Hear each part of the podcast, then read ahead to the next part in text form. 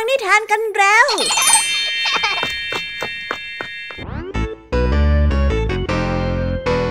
สวัสดีค่ะน้องๆ กลับมาพบกันอีกครั้งในรายการคิสอารายการนิทานที่เต็มไปด้วยความสนุกและก็ข้อคิด ที่จะมาเล่านิทานให้กับน้องๆ ได้ฟังกันอย่างจุใจตลอดเวลาหนึ่งชั่วโมงต่อจากนี้ค่ะสำหรับวันนี้รายการคิดเอาของเรา ก็ได้ยกกองทัพนิทานมาส่งตรงให้กับน้องๆได้ฟังกันอีกเช่นเคย เริ่มที่ช่วงนิทานของคุณครูไหว ซึ่งวันนี้ครูไหวแอบบอกมาว่าเป็นนิทานเกี่ยวกับการผจญภัยทั้งสองเรื่องเลย เรื่องหนึ่งเป็นนิทานที่เกี่ยวกับเรือลำเล็ก และอีกเรื่องหนึ่งเป็นเรื่องราวของเจ้านกน้อยผู้สื่อข่าว แต่การผจญภัยของสองสิ่งนี้จะเป็นอย่างไรกันนะคำตอบมีอยู่แล้วค่ะกับนิทานที่มีชื่อเรื่องว่า ความกล้าหาญของเรือลำเล็ก และเจ้านกนักข่าว เรื่องราวของนิทานทั้งสองเรื่องนี้จะสนุกสนานแค่ไหน การผจญภัยจะนำอะไรมาให้เราได้รับฟังกันบ้าง ต้องไปลุยพร้อมกันเลยในช่วงของนิทานคุณครูไหว นิทานของพี่ยามีในวันนี้ ก็มีมาเล่าให้กับน้องๆได้ฟังกันอย่างจืดใจเหมือนเช่นเคยค่ะ นิทานเรื่องแรกของพี่ยามีเป็นนิทานที่เกี่ยวกับการเต้น ซึ่งเป็นการก้าวข้ามความเชื่อว่าตัวเองนั้นไม่ดีพอของแพะสาว ในนิทานที่มีชื่อเรื่องว่า เส้นทางสื่อการแดนซ์ นิทานเรื่องที่สองของพี่ยามีเป็นนิทานที่เกี่ยวกับนกเหยี่ยว ที่ให้คำสัญญาเอาไว้อย่างดี แต่เมื่อได้รับสิ่งที่ตนต้องการ กลับทำเป็นไม่รู้ไม่เห็นในสิ่งที่ตนเองนั้นเคยพูดเอาไว้ แต่เอ๊เจ้าเหยี่ยวไปสัญญิงสัญญากับใครนั้นต้องไปรอติดตามความเจ้าเล่ห์ของเจ้านกเหยี่ยวตัวนี้ได้ในนิทานที่มีชื่อเรื่องว่าคำสัญญาของเหยี่ยวนะคะ นิทานเรื่องที่สามของพี่ยามีก็เป็นการผจญภัยของเจ้าต้นไม้น้อยค่ะ ที่ว่าไม่มีความภาคภูมิใจในตัวเองเลยแม้แต่น้อย และอยากจะกลายเป็นดวงดาวที่เปล่งแสงบนฟากฟ้า มันนั้นหาวิธีมากมายเพื่อที่จะไปถึงจุดนั้น ในที่ที่มันต้องการ เพื่อพบว่าโลกนั้นเป็นอย่างนี้นี่เอง แต่เอ โลกนี้เป็นแบบไหนในสายตาของเจ้าต้นไม้น้อยกันนะถ้าอยากรู้เนี่ยต้องไปรอติดตามรับฟังพร้อมๆกันในนิทานที่มีชื่อเรื่องว่า การผจญภัยบนฟากฟ้ากันนะคะ วันนี้คือวันนี้ วันนี้นิทานสุภาษิต เจ้าจ้อยเนี่ยได้เอาการบ้านมานั่งทำที่บ้านของลุงทองดี แล้วก็พยายามกดดันให้ลุงทองดีช่วย แต่ด้วยความเป็นเจ้าจ้อย จึงมีวิธีที่ทำให้ลุงทองดีปวดหัวได้ตลอด จนสุดท้ายลุงทองดีต้องยกสำนวนผีถึงป่าช้ามาพูด เพื่อแสดงความยินยอมต่อเจ้าจ้อย แต่เอ๊ะสำนวนผีถึงป่าช้าที่ว่าจะมีความายว่าอย่างไรกันนะ มารอติดตามรับฟังพร้อมๆกันในช่วงนิทานสุภาษิตกับลุงทางดีและก็เจ้าจ้อยตัวแสบของเรากันได้เลยนะคะ นิทานของพี่เด็กดีในวันนี้เป็นนิทานที่เกี่ยวกับความอบอุ่นของตากับหลาน ที่พูดคุยกันเกี่ยวกับอาชีพเก่าแก่ให้กับน้องๆได้ฟัง ในนิทานที่มีชื่อเรื่องว่า คุณตาเช้านะเห็นไหมเห็นไหม พอได้ยินชื่อนิทานในแต่ละเรื่องก็อยากจะฟังกันแล้วใช่ไหมเอ่ย งั้นพวกเรามากระโดดเข้าสู่โลกแห่งนิทานที่สนุกสนานกับรายการคิดเอากันเลย ไปกันเลยค่ะยูฮู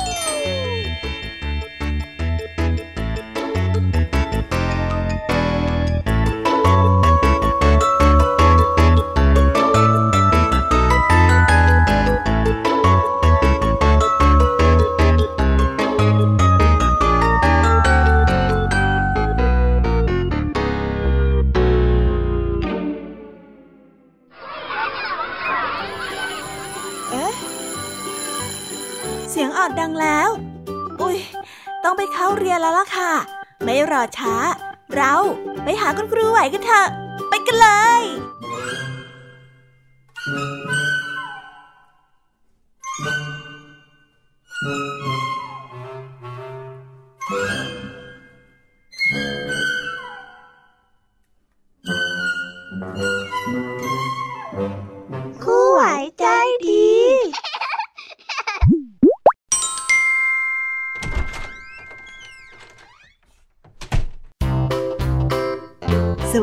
ค่ะเด็กๆ ยินดีต้อนรับเข้าสู่ห้องเรียนนิทานของคุณครูไหวนะคะ และวันนี้ครูไหวก็พาเด็กๆ ไปฟังนิทานกันอีกเช่นเคย นิทานของคุณครูไหวทั้งสามเรื่อง เป็นเรื่องราวที่เกี่ยวกับการผจญภัยในโลกกว้าง เริ่มกันที่เรื่องแรก เป็นเรื่องราวของเรือลำน้อย ที่ถูกสร้างขึ้นจากเศษไม้ นั้นทำให้มันไม่ภาคภูมิใจในตัวเองเอาซะเลย แต่วันหนึ่งก็มีเหตุการณ์บางอย่าง ที่จะทำให้เจ้าเรือน้อยรู้ว่า รูปลักษณ์ภายนอกนั้นไม่ใช่ทุกอย่าง มันต้องออกเดินทางไปที่ทะเลกว้างอ่า ครูไหวไม่บอกดีกว่า ถ้าบอกเยอะกว่านี้ต้องเผลอเฉลยจนหมดแน่ๆเลย ไม่ได้ค่ะไม่ได้ สงสัยว่าจะต้องเข้าสู่นิทานกันแล้วล่ะค่ะ ไปฟังนิทานที่มีชื่อเรื่องว่า ความกล้าหาญของเรือลำเล็กกันได้เลย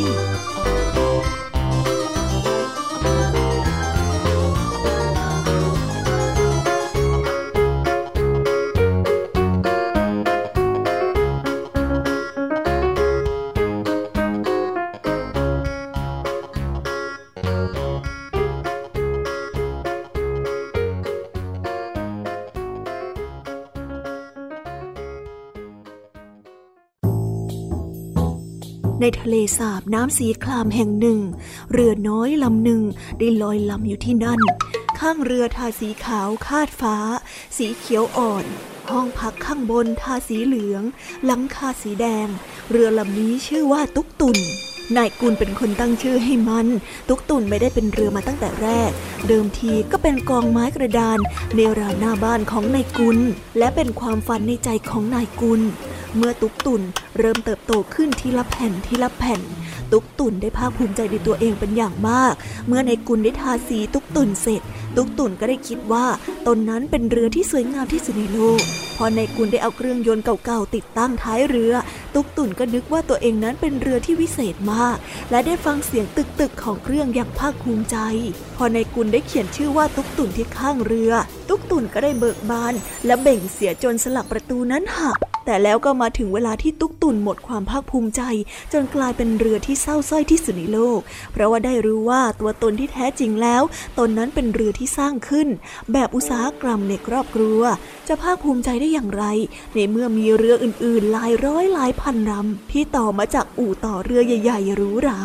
ตุกตุนได้รู้ว่าเมื่อลอยลงน้ำเรือลำอื่นๆ ก็พากันหัวเราะคิกคัก บางลำก็ยิ้มเยาะเย้ยบางลำนั้นก็ได้ปล่อยก๊ากเลยทีเดียว ตุกตุนจึงเศร้ามาก และเศร้าที่สุดเมื่อผู้ว่าราชการภรรยาและลูกๆมาที่นั่น ตุกตุนรู้ว่าพวกเขาจะไปเที่ยวที่เรือกัน ตุกตุนแน่ใจว่าเรือที่หรูหราที่สุดลำนั้นคงจะได้รับเกียรติเป็นแน่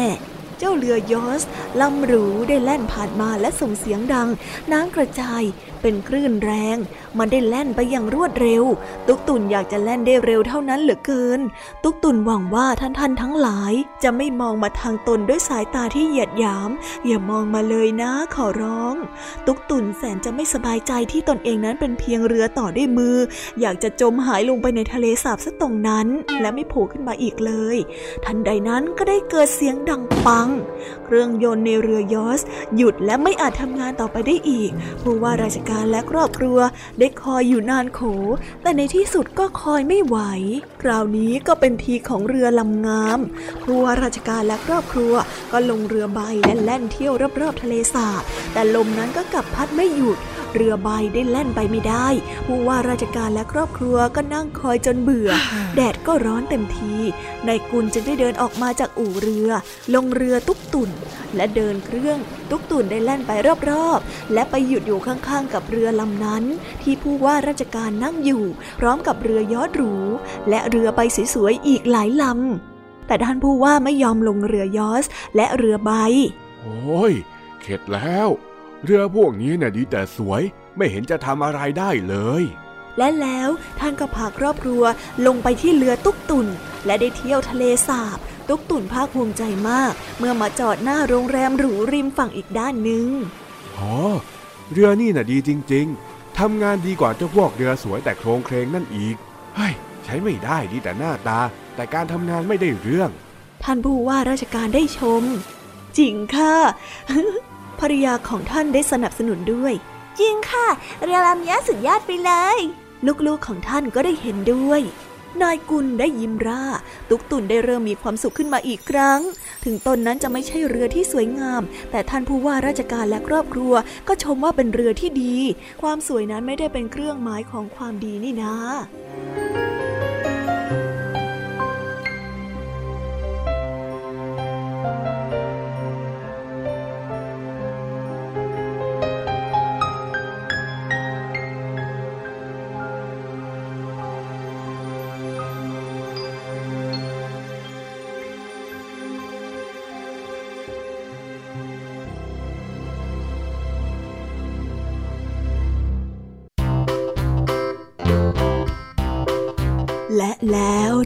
รือน้อยก็ได้พิสูจน์ตัวเองแก่สายตาของมนุษย์ แล้วก็จริงอย่างที่นิทานบอกเลยนะคะ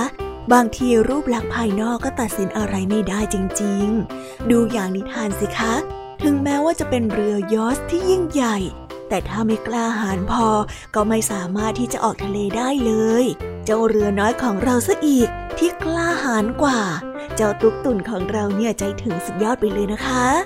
นิทานเรื่องต่อไปเป็นการผจญภัยเหมือนกันค่ะ แต่การผจญภัยในครั้งนี้เป็นการเดินทางรอบโลกเลยล่ะค่ะ ไม่รู้เหมือนกันนะคะ ว่าใครที่จะเดินทางได้รอบโลกขนาดนั้น แล้วทำไมต้องถึงกับเดินทางรอบโลกด้วย น่าจะมีเหตุผลที่ยิ่งใหญ่มากๆแน่ๆเลยงั้นเราไปฟังพร้อมๆกันว่า ใครกันนะที่จะประจนภัยในครั้งนี้ กับนิทานที่มีชื่อเรื่องว่า เจ้านกนักข่าว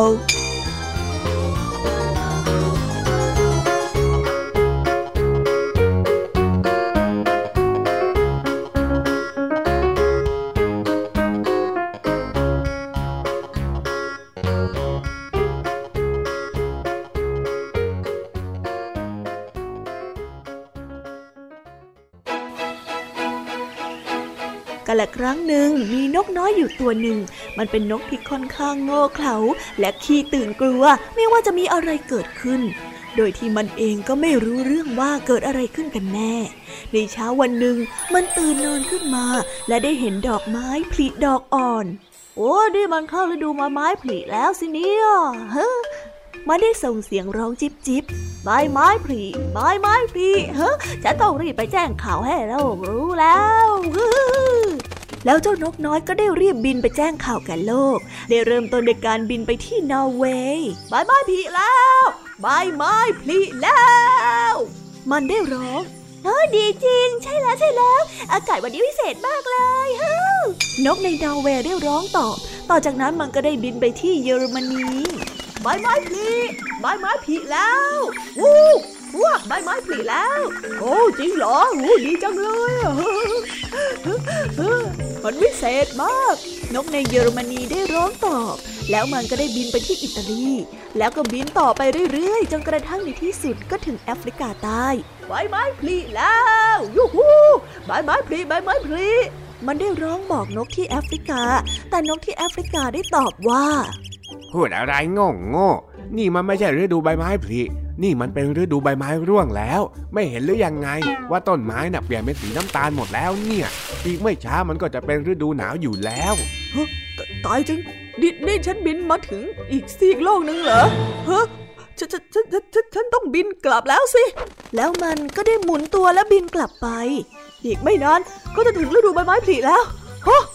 มันได้ร้องเพลงในขณะที่บินไปเรื่อยๆ อะไรกันนะ นกอีกตัวหนึ่งได้ร้องขึ้น เมื่อได้ยินเสียงเพลงของเจ้านกน้อยที่โง่เขลานี่กำลังอยู่ในฤดูใบไม้ผลิแล้วล่ะนะโอ้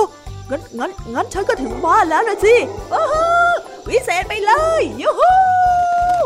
เจ้านกน้อยได้ส่งเสียงร้องด้วยความยินดี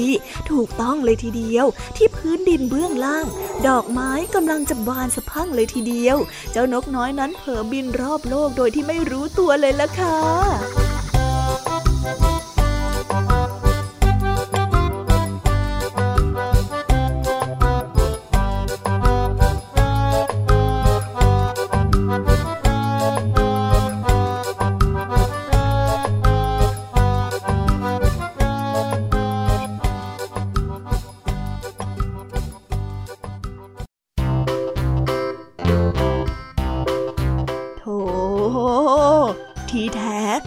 การผจญภัยของเจ้านกน้อยที่ตื่นตูมนี่เอง แค่บังเอิญตื่นมาแล้วก็ลงเพลิดเพลินไปกับการแจ้งข่าวในฤดูใบไม้ผลิจนเกิดเป็นการเดินทางรอบโลกขึ้นมาซะอย่างนั้น แต่ว่าความโกะของเจ้านกก็ถือว่ามีประโยชน์มากๆเลยนะ เพราะว่าตลอดการเดินทางของมันนั้น ได้สร้างความแปลกใจและก็เสียงหัวเราะให้กับเหล่าสัตว์ทั่วโลก จนเกิดเป็นเรื่องเล่าที่น่าอัศจรรย์ได้ในที่สุด เจ้าเรือน้อยและเจ้านกมีความเหมือนกันบางอย่าง นั่นคือการเชื่อว่าเมื่อตัวเองทำอะไรในเรื่องเล็กๆ น้อยๆ ก็จะนำมาซึ่งเรื่องที่ยิ่งใหญ่ได้ในที่สุด เด็กๆฟังแล้ว รู้สึกอยากเริ่มลงมือทำอะไรเล็กๆ น้อยๆ ขึ้นมาบ้างไหมเอ่ยถ้าใครทำอะไรไปบ้างแล้ว อย่าลืมมาเล่าให้กับคุณครูไหวได้ฟังกันบ้างนะคะ แต่ตอนนี้ได้เวลาของนิทานพี่ยามีแล้วค่ะ ครูไหวต้องขอส่งต่อน้องๆ ให้ไปสู่นิทานหันษาของพี่แอมมี่เลยสำหรับครูไหวในวันนี้ต้องขอตัวลาไปก่อนแล้วค่ะ สวัสดีค่ะ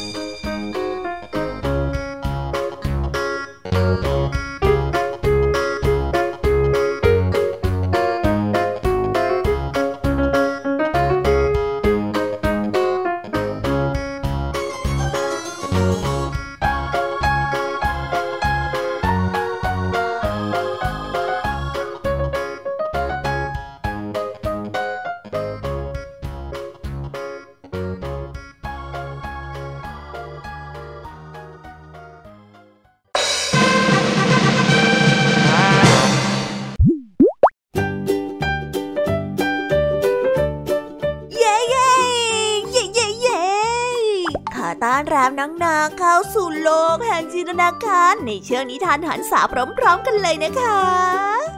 สำหรับนิทานในเรื่องแรกของพี่ยามีนั้น เป็นเรื่องราวของการประกวดเต้นค่ะ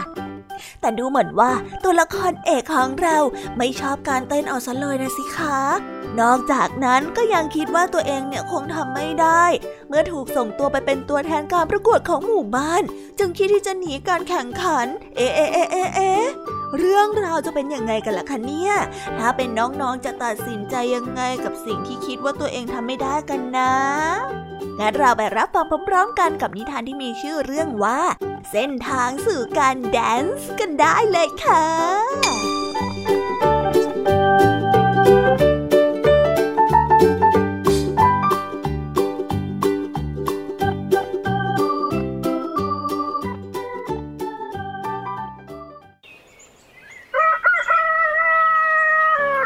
การจัดประกวดเต้นระบำระดับนานาชาติกำลังจะเริ่มต้นขึ้นในสามเดือนข้างหน้า สัตว์แต่ละประเภทต่างก็พากันส่งตัวแทนเข้าร่วมประกวดกันอย่างคึกคัก เว้นแต่บรรดาฝูงแพะที่ไม่ค่อยจะชอบงานรื่นเริงประเภทนี้เท่าไหร่พวกเขาจึงไม่มีใครที่จะกระตือรือร้น จะสมัครเป็นตัวแทนเพื่อประกวดเลย เดือดร้อนไปถึงแพะดาว ซึ่งเป็นแพะที่มีรูปร่างหน้าตาที่ดีที่สุดในฝูง จึงถูกบังคับให้เป็นตัวแทนฝูงแพะให้ไปประกวดในการเต้นรำในครั้งนี้ แพะดาวไม่มีความมั่นใจในการเต้นเลย และกลัวว่าตัวเองนั้นจะทำให้ฝูงแพะขายหน้า ไม่ว่าจะมองไปทางไหน เพื่อนเพื่อนแพะของเธอ ก็ต่างไม่มีใครสามารถช่วยเธอได้ เพราะในฝูงแพะเองก็ไม่มีใครที่รู้เรื่องการเต้นรำเลยทำยังไงดี ฉันจะต้องหนีไปให้ไกลที่สุดเลย แพะดาวไม่อยากทำให้ตัวเองอับอาย เธอจึงคิดที่จะหนีในการแข่งขันในครั้งนี้ แต่ระหว่างทางที่เธอกำลังหนี เธอได้ยินเสียงร้องเพลงชวนฝันได้ลอยเข้ามา เมื่อรู้ตัวอีกที แพะดาวก็ได้เดินมาเจอกับนกฮูกนักเต้นระบำกำลังร่ายรำพร้อมกับร้องเพลงด้วยความเพลิดเพลิน แพะดาวประทับใจในตัวนกฮูกนักเต้นรำเป็นอย่างมาก ในชีวิตนี้เธอก็ไม่เคยคิดว่าจะได้พบใครที่สามารถเต้นรำได้สวยงามเช่นนี้แพะดาวก็ได้เล่าเรื่องราวของเธอให้กับนกฮูกได้ฟัง ถึงสาเหตุที่เธอนั้นต้องหนีออกมา เมื่อได้ฟังแล้ว นกฮูกจึงได้อาสาช่วยสอนแพะดาวเต้นรำแต่แพะดาวนั้นก็ไม่มีความมั่นใจในตัวเองเลย เธอได้บอกกับนกฮูกนักเต้นรำไปว่า เธอนั้นคงทำไม่ได้เป็นแน่ ไม่ได้นะ เธออย่าพูดแบบนั้นเด็ดขาด อย่าพูดว่าทำไม่ได้ จนกว่าจะได้ลองทำนะแพทดาวก็ฉันควรทำไม่ได้จริงๆอะเอาหน้ามาหลอกกันสักตั้งไหม มาแล้ว เมื่อถึงเวลาฟังคำของนกฮูกแล้ว แพะดาวก็ได้เกิดกำลังใจ เธอจึงได้ใช้เวลาเท่าที่เธอมีกับการซ้อมเต้น นกฮูกได้สอนเทคนิคต่างๆ ในการเต้นรำแก่แพะดาว ตั้งแต่การเริ่มจับจังหวะ การเข้าใจในเสียงเพลง และการสนุกกับการเต้น แพะดาวค้นพบว่า แพะที่ไม่รู้เรื่องการเต้นมาก่อนก็สามารถเต้นได้ และเธอนั้นก็ชอบการเต้นเอามากๆเสียด้วย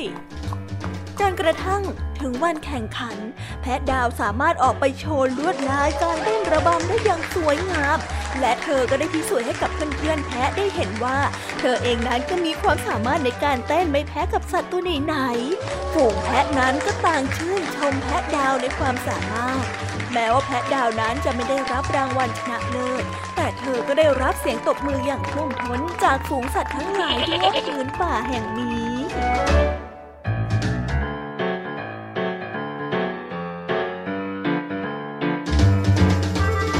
นิทานเรื่องนี้ก็ได้สอนให้เรารู้ว่า อย่าพูดว่าทำไม่ได้ ถ้ายังไม่ลองทำให้เต็มที่ค่ะ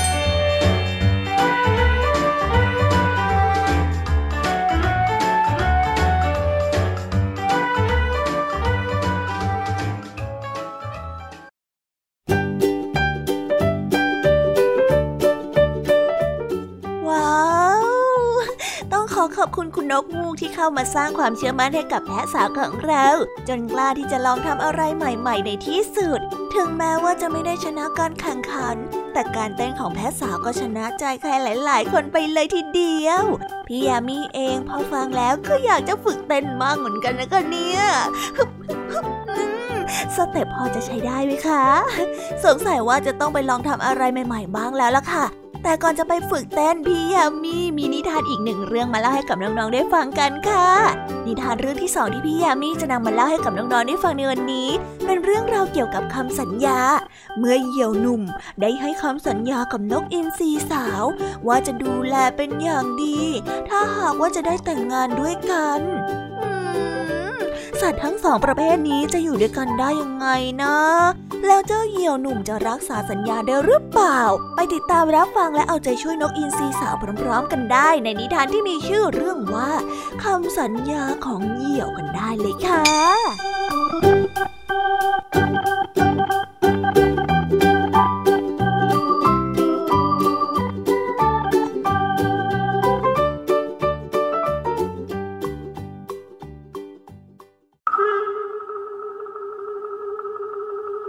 กันละครั้งหนึ่งนานมาแล้ว มีนกอินทรีตัวหนึ่ง บินมาเกาะอยู่ที่กิ่งไม้ด้วยอาการเศร้าส้อย เหยี่ยวแดงได้ผ่านมาเห็น จึงได้ถามว่า เกิดอะไรขึ้นน่ะทำไมเจ้าถึงดูเศร้าผิดปกติแบบนี้ล่ะ นกอินทรีได้ยินแบบนั้นจึงได้ตอบไปว่าข้าน่ะอยากมีคู่ แต่ว่าหาคู่ที่เหมาะสมกับข้าไม่ได้เลยอะเหยี่ยวแดงได้ยินเช่นนั้นจึงได้ตอบกลับไปว่า ข้าไง ข้าเนี่ยแข็งแรงกว่าใคร แล้วก็สามารถปกป้องดูแลเจ้าได้ ข้าจะใช้กรงเล็บ จับนกกระจอกเทศมาให้เจ้ากินก็ยังได้เลย เมื่อนกอินทรีได้ยินก็พออกพอใจ ทั้งสองนั้นจึงได้ตกลงใช้ชีวิตร่วมกัน หลังจากนั้นไม่นาน นกอินทรีก็ทวงถามสัญญาที่เจ้าเหยี่ยวแดงนั้นเคยให้เอาไว้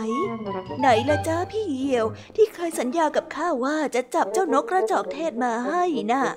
เหยี่ยวแดงจึงได้บินออกไป เพื่อที่จะไปหาเหยื่อมาให้ แต่ในตอนขากลับนั้น มันได้หนูนาตัวเล็กนิดเดียวมา นางนกอินทรีได้เห็นดังนั้นก็ไม่พอใจ จึงได้ทวงสัญญาที่เจ้าเหยี่ยวแดงได้ให้ไว้อีก เหยี่ยวแดงจึงได้ตอบกลับไปว่า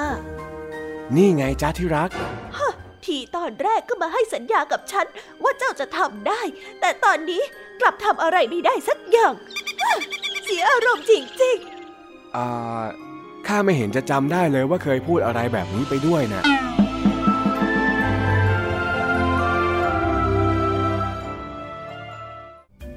นิทานเรื่องนี้จะได้สอนให้เรารู้ว่า คนเรามักจะลืมสัญญาเมื่อได้ในสิ่งที่ตนปรารถนาแล้ว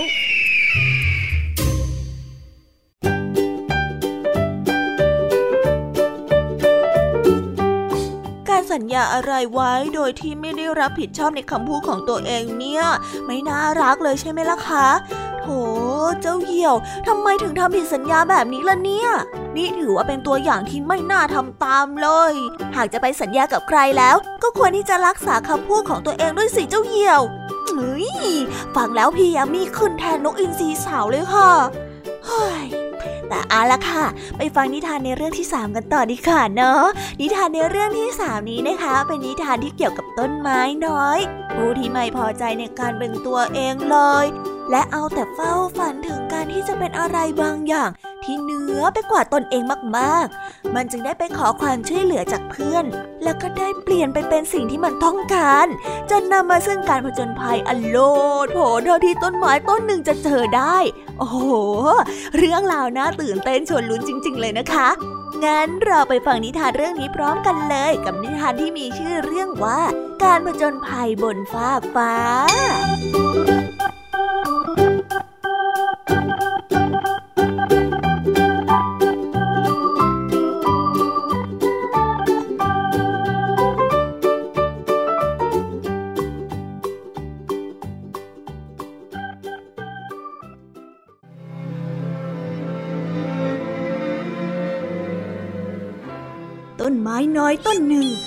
แทงยอดขึ้นมาเหนือพื้นดินได้ไม่นาน แต่กลับไม่ชอบตัวเองเลย เพราะคิดว่าการที่เป็นต้นไม้เล็กๆ แบบนี้เป็นเรื่องที่น่าเบื่อหน่าย ทุกๆ คืนเจ้าต้นไม้น้อย มักจะแงนหน้ามองขึ้นไปบนท้องฟ้า เพื่อชื่นชมดวงดาวที่ส่องสว่างอยู่บนนั้น และใฝ่ฝันอยากจะเป็นดวงดาวบนท้องฟ้าบ้างคงจะดีนะ ถ้าฉันส่องแสงได้เหมือนดวงดาวเหล่านั้นน่ะ เจ้าต้นไม้น้อยได้รำพึง ฉันอยากจะขึ้นไปบนท้องฟ้ากว้าง อยากจะเป็นดวงดาวที่โดดเด่น และสวยงามแบบนั้นบ้างจังเลย นี่นี่นี่นี่อย่าพูดอะไรที่เป็นไปไม่ได้เลยเจ้าต้นไม้น้อย เจ้าน่ะเป็นต้นไม้นะ จะขึ้นไปส่องสว่างบนท้องฟ้าเหมือนดวงดาวได้อย่างไรกันล่ะ ดูฉันเซ่ขนาดฉันส่องแสงได้ ฉันยังไม่เคยฝันว่าจะขึ้นไปเป็นดวงดาวเลยนะ หิ่งห้อยน้อยตัวหนึ่งได้เอ่ยขึ้น ก็ก็ฉันขี้ขลาดเกินไปยังไงล่ะ เจ้าต้นไม้น้อยได้เอ่ยเถียง แต่แต่ฉันไม่เป็นแบบเธอแน่คอยดูนะ สักวันฉันจะขึ้นไปอยู่บนท้องฟ้าเหมือนดวงดาวให้ได้เลย ได้ยินดังนั้น เจ้าหิ่งห้อยก็ได้แต่ถอนหายใจด้วยความเอื่อมระอา แล้วบินจากไป ทิ้งให้เจ้าต้นไม้น้อยอยู่กับความฝันของเขาแต่เพียงลำพัง เมื่อหิ่งห้อยได้บินจากไปแล้ว เจ้าต้นไม้น้อยได้คุ้นคิดเพื่อหาวิธี ที่จะทำความฝันของตัวเองนั้นให้เป็นจริง เขาได้คุ้นคิดอยู่ทั้งวันทั้งคืน จนกระทั่งในที่สุด เขาก็คิดหาทางขึ้นไปบนท้องฟ้าได้ในคืนนั้นเจ้าต้นไม้น้อย ค่อยๆโน้มตัวลงใกล้กับพื้นดิน แล้วกระซิบปลุกพื้นดินที่กำลังหลับไหลให้ตื่นขึ้น พื้นดินจ๋าพื้นดิน พื้นดินจ๋า ฉันมีเรื่องอยากจะขอร้องเธอหน่อยได้ไหมจ๊ะ พื้นดินได้ขยับตัวอย่างงัวงเงียและตื่นขึ้น เมื่อได้ยินเสียงปลุกอันแผ่วเบาของเจ้าต้นไม้น้อย ว่าอย่างไรเจ้าต้นไม้น้อยทำไมถึงมาปลุกฉันกลางดึกแบบนี้เล่า คือฉฉันมีเรื่องอยากจะให้เธอช่วยอะคืนนี้ ฉันอยากลองขึ้นไปท่องเที่ยวบนท้องฟ้า เธอช่วยยกตัว ให้สูงขึ้นเป็นภูเขา แล้วก็พาฉันขึ้นไปบนท้องฟ้าหน่อยได้ไหมอะจ๊ะ เจ้าต้นไม้น้อยได้อ้อนวอนอ้อไม่ได้หรอก เธอเป็นต้นไม้น่ะ ต้นไม้จะขึ้นไปอยู่บนท้องฟ้าได้อย่างไรกัน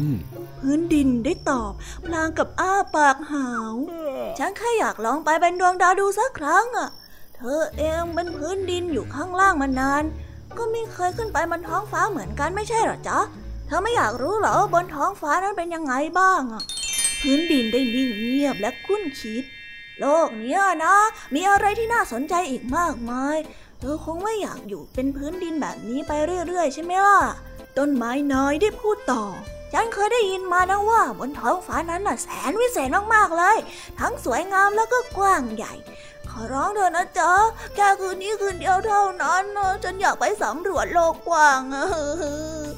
อะอันที่จริงฉันก็อยากเห็นโลกกว้างแบบที่เธอบอกอยู่หรอกนะ แต่ว่าเธอเป็นต้นไม้ แล้วฉันก็เป็นพื้นดิน เราทั้งสองถูกสร้างมาให้อยู่ข้างล่าง คงไม่เหมาะที่จะขึ้นไปอยู่บนท้องฟ้าหรอกนะพื้นดินได้เอ่ยขึ้น เราไม่มีทางรู้หรอกว่าเราเหมาะสมหรือไม่เหมาะสมกับอะไร จนกว่าเราจะได้ลองดู เจ้าต้นไม้ได้เกลี้ยกล่อมพื้นดินได้นิ่งคิดอยู่สักพัก ก่อนที่จะถอนหายใจยาว เฮ้ย ที่เธอพูดก็ถูกนะ พื้นดินได้นิ่งไปพักหนึ่งก่อนที่จะตัดสินใจ ก็ได้ คืนนี้เราจะลองไปเที่ยวบนท้องฟ้ากันสักครั้ง แต่เพียงแค่คืนนี้ครั้งเดียวเท่านั้นนะ ดีเลยจ้าดีเลย ขอบใจมากนะจ๊ะ เจ้าต้นไม้น้อยได้รีบตอบรับคำด้วยเสียงที่สดชื่นแจ่มใส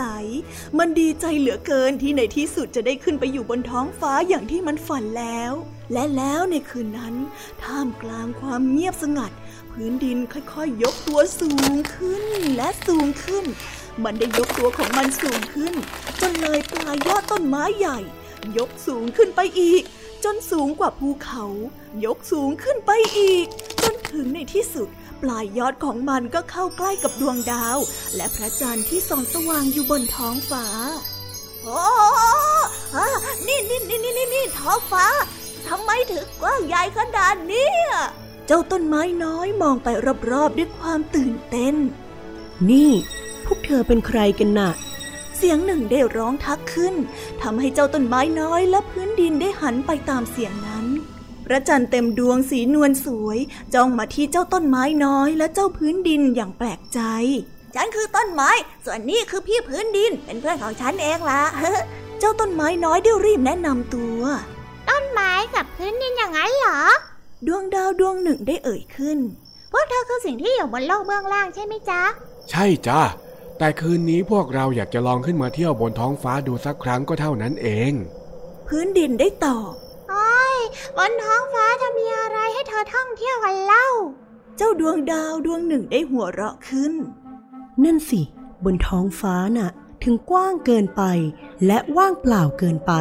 พวกเธอขึ้นมาก็ไม่ได้เห็นอะไรที่น่าสนใจหรอกนะจ๊ะ เจ้าพระจันทร์ได้เอ่ย น่าสนใจสิ เจ้าต้นไม้ได้รีบเถียง พวกเธอน่ะอาจจะไม่รู้นะ ฉันอยู่ข้างล่างได้แต่งั้น เฝ้ามองขึ้นมาบนดวงดาว ฉันน่ะชื่นชมพวกเธอมากเลยนะ เธอทั้งสวยแล้วก็เปล่งประกาย และยังได้อยู่บนท้องฟ้าที่กว้างใหญ่นี้ด้วย ฉันน่ะถึงอยากจะขึ้นมาอยู่บนนี้ยังไงล่ะ ฉันอยากลองเป็นดวงดาวแบบพวกเธอบ้างอะ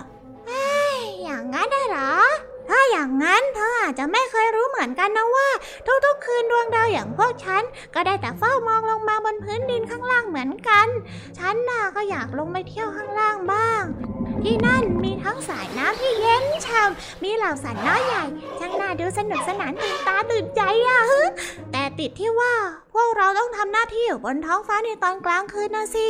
ส่วนตอนกลางวัน พวกเราก็ต้องไปพักผ่อนเพื่อเอาแรง เราจึงลงไปเที่ยวด้านล่างไม่ได้ยังไงล่ะ ถ้าอย่างนั้นเธอเอาแบบนี้ดีไหม คืนนี้ให้ฉันลองไปเป็นดวงดาวแทนพวกเธอ ส่วนพวกเธอก็ลองลงไปท่องเที่ยวบนพื้นดินข้างล่างอย่างไงล่ะ เจ้าต้นไม้น้อยได้รีบเสนอ อืม จะดีหรอจ๊ะ ฉันต้องทำหน้าที่บนท้องฟ้า จนกว่าพระอาทิตย์จะมาแทนฉันในตอนเช้า อืม ฉัน ฉัน ฉันไปไม่ได้หรอกจ้ะ พระจันทร์ได้ทำหน้าแปลกใจ เรื่องนั้นน่ะไม่ต้องเป็นห่วง ฉันทำหน้าที่เฝ้าท้องฟ้าแทนเธอเอง เจ้าต้นไม้น้อยได้เสนอตัว จะดีเหรอต้นไม้น้อย ฉันคิดว่าเธอทำหน้าที่บนท้องฟ้านี่ไม่ได้หรอกนะ มันไม่ง่ายเลยเธอรู้ไหม พื้นดินพยายามโต้แย้ง แต่ในตอนนี้ไม่มีอะไรมาหยุดความตั้งใจของเจ้าต้นไม้น้อยได้อีกต่อไป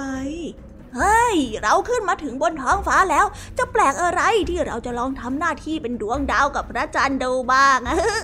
จ้าต้นไม้น้อยได้พูดก่อนที่จะหันไปสบสายตากับพระจันทร์ เธอไม่ต้องกังวลหรอก คืนนี้คืนเดียวเท่านั้นแหละพวกเธอจะได้ลงไปท่องเที่ยวข้างล่างไง ฉันรับรองเลยนะว่า เธอจะต้องสนุกกับการได้พบเจอโลกใหม่ๆในโลกเบื้องล่าง พระจันทร์และเหล่าดวงดาวได้มองหน้ากัน ทั้งหมดได้กรุ่นคิดกันอยู่พักใหญ่ ๆ ก่อนที่จะตัดสินใจว่า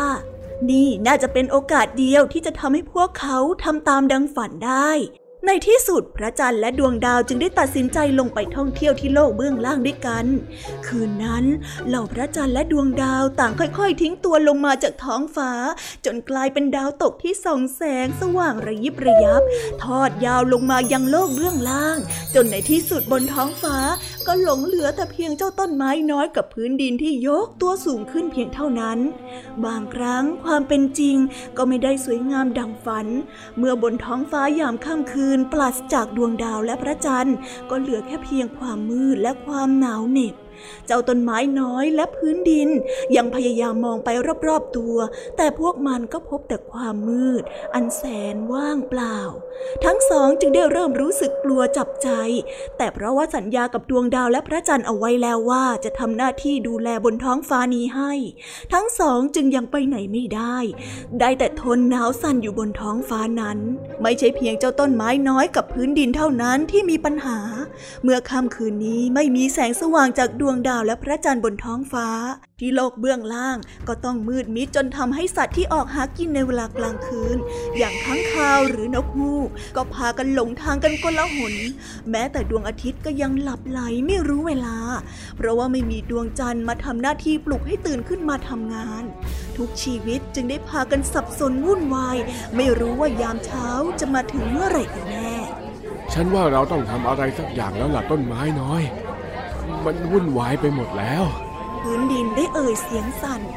ตอนนี้ข้างล่างเกิดเรื่องโกลาหลวุ่นวายไปหมด เราสองคนกำลังทำให้โลกทั้งโลกมีปัญหานะ เจ้าต้นไม้น้อยเองได้รู้สึกตกใจไม่แพ้พื้นดินเช่นกัน มันไม่นึกเลยว่า เขาจะทำให้ทุกชีวิตบนโลกนั้นเดือดร้อนขนาดนี้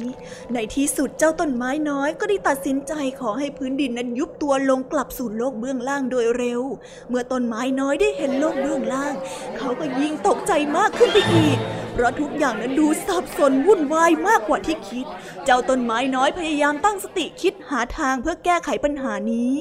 สายลมไง สายลมจะลอยไปได้ทุกที่ เราขอร้องให้สายลมช่วยตามหาดวงดาวกับพระจันทร์ดีไหม พื้นดินได้เสนอ ต้นไม้น้อยได้รีบตอบตกลงเห็นด้วยในทันที คิดได้ดังนั้นเจ้าต้นไม้น้อยจึงได้ขอร้องให้สายลม ช่วยตามหาดวงดาวและพระจันทร์ให้ที เพื่อช่วยให้โลกนี้กลับมาเป็นปกติดังเดิม เมื่อสายลมได้รับคำขอของเจ้าต้นไม้น้อย ก็พากันพัดไปทั่วบริเวณ ต้นไม้น้อยกับเจ้าพื้นดิน ได้แต่งแงนหน้ามองขึ้นไปบนท้องฟ้า ภาวนาด้วยใจระทึก ให้สายลมตามหาดวงดาวและพระจันทร์ให้เจอโดยเร็วที่สุด และแล้วในที่สุด แสงอาทิตย์ก็ได้ค่อยๆส่องสว่างที่ปลายขอบฟ้า และเป็นสัญญาณบอกว่าทุกๆอย่างนั้นกำลังจะดำเนินกลับมาเป็นปกติอีกครั้งต้นไม้น้อยกับพื้นดินดีใจจนร้องไห้ออกมาพวกเขาได้รู้สึกโล่งใจ แต่ถึงอย่างนั้นเจ้าต้นไม้น้อยก็ยังรู้สึกผิดอยู่ดี ฉันเสียใจ ที่ฉันเอาแต่ใจตัวเองจนทำให้ชีวิตอื่นๆ ต้องเหนื่อยร้อน เจ้าต้นไม้น้อยได้เอ่ยเสียงแผ่วเบาด้วยความสำนึกผิด ฉัน ฉันก็แค่ อยากจะสวยงามและดูมีค่าเหมือนดวงดาวบนท้องฟ้าบ้างแค่เท่านั้นเอง ต้นไม้ใหญ่ต้นหนึ่งได้เอ่ยขึ้นอย่างอ่อนโยนว่า อย่าเสียใจไปเลย เจ้าต้นไม้น้อย อย่างน้อยเจ้าก็ได้รู้แล้วว่า อะไรที่เหมาะสมหรือไม่เหมาะสมกับตัวเจ้า แม้ต้นไม้อย่างพวกเราจะไม่มีแสงสว่างเหมือนดวงดาว แต่พวกเราก็เป็นที่พึ่งพาของสิ่งมีชีวิตมากมายบนโลกนี้ ดูข้าสิข้าไม่เคยขึ้นไปบนท้องฟ้าเลยสักครั้ง แต่ข้า ก็ภูมิใจในความเป็นต้นไม้ที่พึ่งพาของเหล่าสัตว์ได้ ต้นไม้น้อยได้ฟังคำขอของเจ้าต้นไม้ใหญ่และคิดตาม เขาจ้องมองนกตัวหนึ่งที่อาศัยอยู่บนกิ่งไม้ของต้นไม้ใหญ่เป็นบ้าน เอาไว้หลบภัย และเขาได้มองเห็นเจ้านอนที่กำลังกัดกินใบไม้ของต้นไม้ใหญ่เป็นอาหาร และแล้วในที่สุดเขาก็ยอมรับได้ว่า ต้นไม้อย่างเขาคงไม่เหมาะสมกับการขึ้นไปเป็นดวงดาวบนท้องฟ้าที่หนาวเหน็บ แต่เขาไม่ได้เกิดมาเป็นแค่เพียงต้นไม้ที่ไร้ประโยชน์อย่างแน่นอนฉัน ฉันเข้าใจแล้วล่ะจ้ะ ต้นไม้น้อยได้เอ่ยขึ้น ฉันจะเติบโตเป็นต้นไม้ให้ดีได้ในที่สุด เจ้าต้นไม้น้อยได้สัญญากับตัวเอง แล้วทันใดนั้นเขาก็รู้สึกดีขึ้น เรากับได้ค้นพบเป้าหมายใหม่ในชีวิต และนับตั้งแต่วันนั้นเป็นต้นมา เจ้าต้นไม้น้อยก็เพียรพยายามเติบโตเป็นต้นไม้ที่มีคุณค่า ในรูปแบบของตัวเอง ในบางคืน เขายังคงแงนมองดูท้องฟ้า ชื่นชมความสวยงามบนดวงดาว แต่ไม่คิดอยากจะขึ้นไปเป็นดวงดาวอีกต่อไป เมื่อเวลาผ่านเลยไป เจ้าต้นไม้น้อยได้เติบโตเป็นต้นไม้ที่สูงใหญ่ปลายยอดของเขาได้สูงไปบนท้องฟ้า แต่ไม่ได้สูงจนหนาวสั่น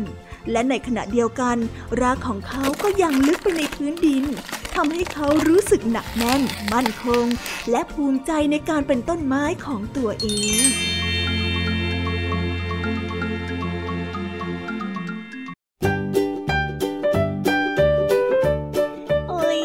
ท้ายแล้ว การผจญภัยมากมายก็ทำให้เจ้าต้นไม้ได้รู้ว่า การเป็นตัวเองนั่นแหละดีที่สุดแล้ว เพราะว่าคนเราต่างเกิดมามีหน้าที่เป็นของตัวเอง และก็มีความแตกต่างซึ่งเป็นเอกลักษณ์พี่ยามีคิดว่านี่ถือว่าเป็นของขวัญที่สุดวิเศษสำหรับการมีชีวิตเลยนะคะเนี่ย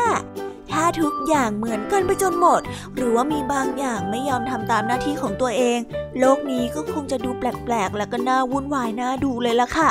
และวันนี้นะคะก็หมดเวลาของช่วงพี่ยามีกันลงไปแล้ว เจ้าจ้อยและก็ลุงทองดี แอบกระซิบมาว่าอยากเจอน้องๆแล้วด้วย งั้นพี่ยามีขอส่งต่อน้องๆ ให้ไปฟังนิทานในช่วงต่อไปกันได้เลยนะ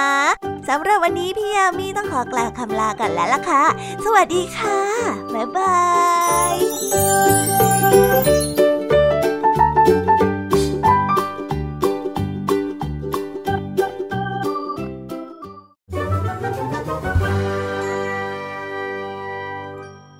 นิทานสุภาษิต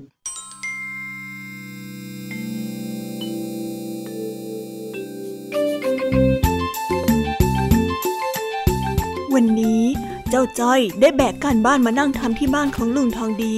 แล้วทำเป็นท่องหนังสือด้วยเสียงที่ดัง ปนกับความเจ้าเล่ห์ท่องคำเดิมๆซ้ำๆอยู่หลายครั้ง จนลุงทองดีที่นั่งดูทีวีอยู่ เริ่มประหลาดใจว่าทำไมเจ้าจ้อยถึงได้ทำเช่นนั้น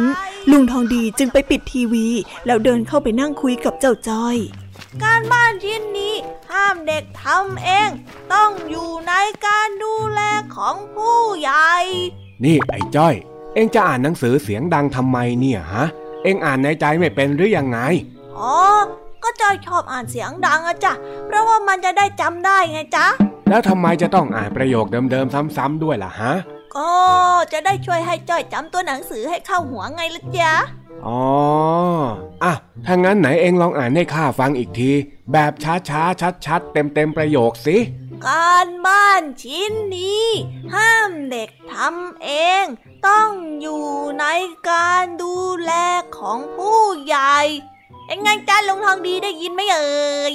นี่ไอ้จ้อย เอ็งไม่ต้องมาทำเป็นพิธีรีตองให้มากความ ข้ารู้นะว่าเอ็งคิดอะไรอยู่นะอะไรได้ไม่ได้คิดอะไรสักกันหน่อยได้ก็แค่เอาหนังสือมาอ่านเฉยๆเองนะลุงทองดี แล้วทำไมเอ็งถึงต้องเอามาอ่านที่บ้านข้าด้วยล่ะฮะ เอ็งน่ะจะขอให้ข้าช่วยอะไรอีก เปล่าเลยเจ้าไม่ได้ขอให้ลุงทองดีช่วยอะไรเลย ไม่ได้มีพิรุธอะไรด้วย เออ งั้นก็แล้วไป งั้นข้าไปดูทีวีต่อละกัน การบ้านชิ้นนี้ ห้ามเด็กทำเอง ต้องอยู่ในการดูแลของผู้ใหญ่อะการอะบ้านดูมันดูมันชิ้นนี้ดูมันทำสินั่นน่ะห้ามเด็กเฮ้ยทำเอง อะไรล่ะจ๊ะลุง เอ็งมีอะไรให้ข้าช่วยฮะไอ้จ้อย ถ้าไม่มีก็อ่านหนังสือให้มันเงียบๆหน่อยข้าจะดูทีวีโว้ยก็ก็ จอยไม่มีอะไรให้ลุงช่วยหรอกจ้ะจอยแค่กำลังจะประดิษฐ์อะไรบางอย่างเป็นการบ้านที่ต้องทำส่งครูวันพรุ่งนี้นะจ๊ะแล้วเอ็งจะมัวอ่านอยู่ทำไมล่ะฮะ เอ็งก็ทำสิก็ในหนังสือบอกว่าการบ้านชิ้นนี้ห้ามเด็กทำเอง ต้องอยู่ในการดูแลของผู้ใหญ่อะจ้ะแต่ว่าจอยก็ไม่อยากรบกวนลุงก็เลย จะลงมือทำเองนะจ๊ะอ๋อเอ็งเนี่ยมันเล่นลิ้นเหลือเกินนะไอ้จ้อย งั้นเปลี่ยนใหม่ ข้าต้องพูดว่า หลานจ้อยครับ ขอลุงช่วยทำการบ้านหน่อยนะครับ อย่าทำเองเลยมันอันตราย อย่างนี้ใช่ไหมฮะใช่คำนี้แหละจ้ะที่จอยต้องเกิดหรอ ต้องการหรอนี่แน่มันเงกสักทีเถอะแต่มังเอกนี้จอยก็ไม่ต้องการนะ บอกตั้งแต่แรกก็จบเรื่อง จะต้องมาเล่นลิ้นเล่นตัว เฮ้ย เอาอีกสักทีดีไหมเนี่ยฮะ เออเออเออไม่เอาแล้วจ้ะ แล้วสรุปว่าลุงทองดีจะช่วยจอยหรือเปล่าอะ ผีถึงป่าช้าแล้วก็ต้องทำละเซเออผีผีอะไรอะลุง พูดอะไรก็ไม่รู้ทำไมต้องมาขู่จอยด้วยเนี่ย ไม่ใช่โว้ย ที่ข้าบอกว่าผีถึงป่าช้าน่ะ มันเป็นสำนวนไทยที่หมายถึงการต้องลงมือ หรือจำใจทำในสิ่งที่ปฏิเสธไม่ได้ เหมือนการที่มีผีซะแล้วก็ต้องเอาไปฝัง ถ้าไม่ทำอย่างนั้นมันก็ไม่ได้ใช่ไหมล่ะไอ้จ้อยโอ้ก็สำนวนลุงน่ากลัว เปรียบเทียบอะไรก็ไม่รู้จอยขนลุกไปหมดแล้วเนี่ยดูดิแล้วยังไงสรุปว่าจะให้ทำอะไรไหนบอกข้าสิอ๋อเรื่องนั้นนั่นแหละจ๊ะ ใช่ เรื่องนั้นนั่นแหละ เอ็งจะทำอะไรก็บอกมาสิเรื่องนั้นเฮ้จ้ายังไม่ได้คิดอะจ้ะก็ว่าจะมาปรึกษาลุงทองดีอยู่พอดีเลย เฮ้ย ไอ้จ้อยเอ้ย นี่นอกจากจะต้องช่วยดู ช่วยทำแล้วยังจะต้องมาช่วยคิดอีกเหรอเนี่ย เอาหน้าลุงจ้อยยังเป็นเด็กตัวน้อยๆอยู่เลย ช่วยจ้อยหน่อยนะมามามามามามามาอ้าว ไหนโจทย์มันเป็นยังไงว่ามาสิเฮ้นี่เลยจ้ะวันเนี้ยจ้อยอะเรียนเรื่องการใช้กาวร้อนมาติดสิ่งของให้เข้าแนบกันเออจ้อยก็เลย อยากจะเอามาติดกัน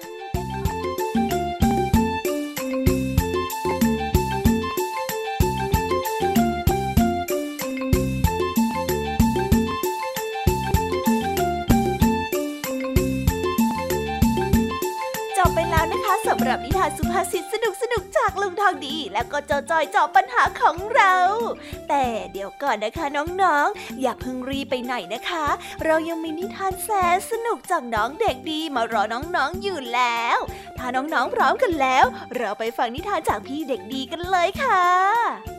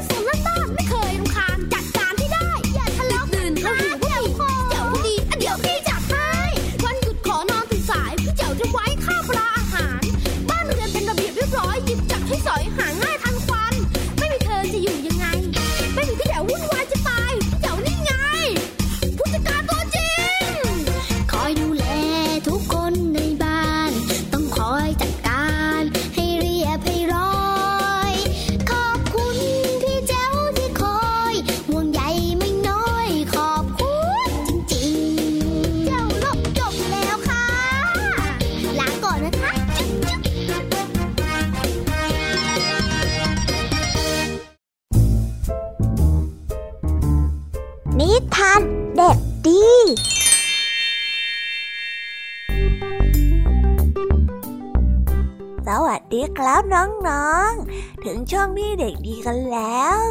พอถึงช่วงพี่เด็กดีแบบนี้ก็หมายความว่าเราเดินทางมาถึงช่วงสุดท้ายของรายการแล้วล่ะครับ แต่ว่าความสนุกกำลังจะเริ่มขึ้น เพราะว่าพี่เด็กดีได้เตรียมนิทานที่เกี่ยวกับความอบอุ่นของตากับหลาน ที่พูดคุยกันเกี่ยวกับอาชีพที่เก่าแก่ให้กับน้องๆได้ฟังกัน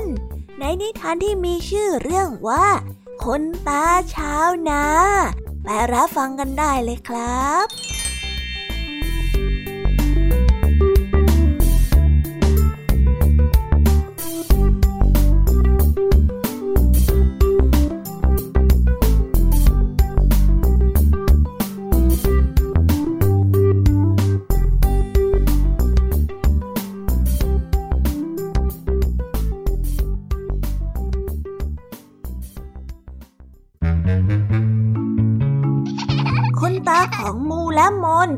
นชาวนา คุณตากับหลานฝาแฝดทั้งสองนั้นอาศัยอยู่ที่กระท่อมน้อยปลายนา หลานฝาแฝดทั้งสอง ต่างรักคุณตาเป็นอันมาก เมื่อคุณตาไปไหนมาไหน หลานก็จะขอตามไปด้วยเสมอวันหนึ่งในฤดูฝน ชาวนากำลังไถนา คุณตากับหลานทั้งสองคนก็ไปไถนาด้วย หลานนั้นชอบวิ่งไปวิ่งมา คุณตาจึงได้คอยเรียกหลานให้มาอยู่ใกล้ๆ คุณตาจะสอนให้หลานนั้นสังเกตต้นข้าว สอนวิธีจับคันไถ วิธีไถนาและดำนาให้กับมูลและมน มูลและมนถามคุณตาว่าทำไมหนูต้องเรียนวิธีการทำนาด้วยล่ะคะ คุณตาได้ยิ้มและถามออกไปว่า แล้วทำไมเราถึงต้องกินข้าวล่ะหลาน หรือถ้าอย่างนั้นมีอาชีพอะไรที่คิดว่าเป็นงานที่ดีที่ทำแล้วมีความสุขล่ะมูและมนได้นั่งคิดอย่างเงียบๆอยู่คุณตาก็ได้พูดต่อไปอีกว่า อืม ก็อาชีพทำนายังไงล่ะหลาน การทำนาเนี่ยเป็นอาชีพที่มีเกียรติ ข้าวที่เรากินอยู่ทุกวันนี้ก็ได้มาจากชาวนาทั้งนั้นนะมนได้พูดกลับมาว่า เออ ถ้าไม่มีชาวนาก็ไม่มีข้าวกินใช่ไหมคะคุณตา ใช่แล้วหลานรัก ตาจึงอยากให้หลานเนี่ยเรียนรู้วิธีการทำนา แล้วก็อยากให้หลานน่ะรักอาชีพชาวนา ต่อจากนี้ไป เดี๋ยวตาจะเป็นคนสอนให้หลานมีวิถีชีวิตที่ถูกต้องตามหลักของชาวนาทุกคน และเมื่อหลานโตขึ้น เมื่อตาไม่อยู่แล้ว หลานจะได้เป็นชาวนาที่ดีและเลี้ยงดูตัวเองได้ยังไงล่ะ พูดแล้วคุณตาก็ยิ้มอย่างมีความสุข หลังจากนั้นมูกับมวนก็ได้ตั้งใจเรียนรู้วิธีการทำนา ต่อมาเด็กทั้งสองก็ได้เติบโตขึ้นเป็นชาวนาที่ดี มีฐานะที่ร่ำรวย และก็มีความสุขเป็นผู้นำของครอบครัวต่อไป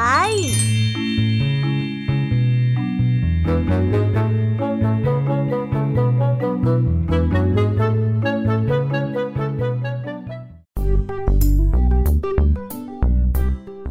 บกันไปแล้วนะครับสำหรับนิทานของพี่เด็กดี แล้ววันนี้ก็ถือว่าหมดเวลาของรายการคิสอากันแล้วด้วย ไว้กลับมาพบกันใหม่ แล้วก็มาเริ่มฟังนิทานที่แสนสนุกกันในตอนต่อไปนะสำหรับวันนี้บ๊ายบาย สวัสดีครับ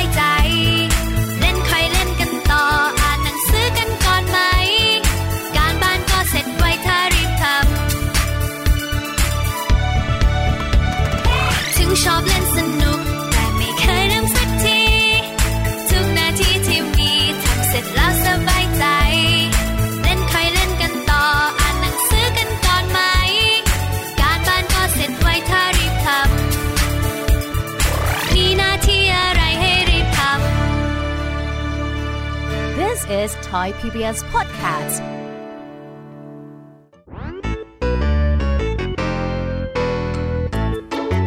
สนุกกันหรือเปล่าเอ่าวที่ได้นำมาเนี่ย บางเรื่องก็ให้ข้อคิดสะกิดใจ บางเรื่องก็ให้ความสนุกสนานเพลิดเพลิน แล้วแต่ว่าน้องๆเนี่ยจะเห็นความสนุกสนานในแง่มุมไหนกันบ้าง ส่วนพี่ยามีแล้วก็พ่องเพื่อนเนี่ยก็มีหน้าที่ในการนำนิทานมาส่งตรงถึงน้องๆแค่นั้นเองละค่ะ แล้ววันนี้นะคะ เราก็ฟังนิทานกันมาจนถึงเวลาที่กำลังจะหมดลงอีกแล้วอะหอย ยามีต้องคิดถึงน้องๆอีกแน่เลย แต่ไม่ต้องห่วงนะคะน้องๆ พี่ยามีเนี่ยขอสัญญาเลยว่า จะกลับมาพบกันใหม่พร้อมกับนิทานที่แสนสนุกแบบนี้กันอีกแน่นอนค่ะน้องๆ อย่าลืมนำข้อคิดดีๆ ที่ได้จากการรับฟังนิทานที่แสนสนุกของคุณครูไหว พี่ยามีลุงทองดีแล้วก็เจ้าจ้อย และก็นิทานจากพี่เด็กดีในวันนี้ไปใช้กันด้วยนะคะเด็กๆ เอาไว้พบกันใหม่ในวันพรุ่งนี้นะสำหรับวันนี้พี่ยามีต้องขอตัวลากันไปก่อนแล้วล่ะค่ะสวัสดีค่ะ บ๊ายบายนะคะนังนงและพบกันใหม่ค่ะ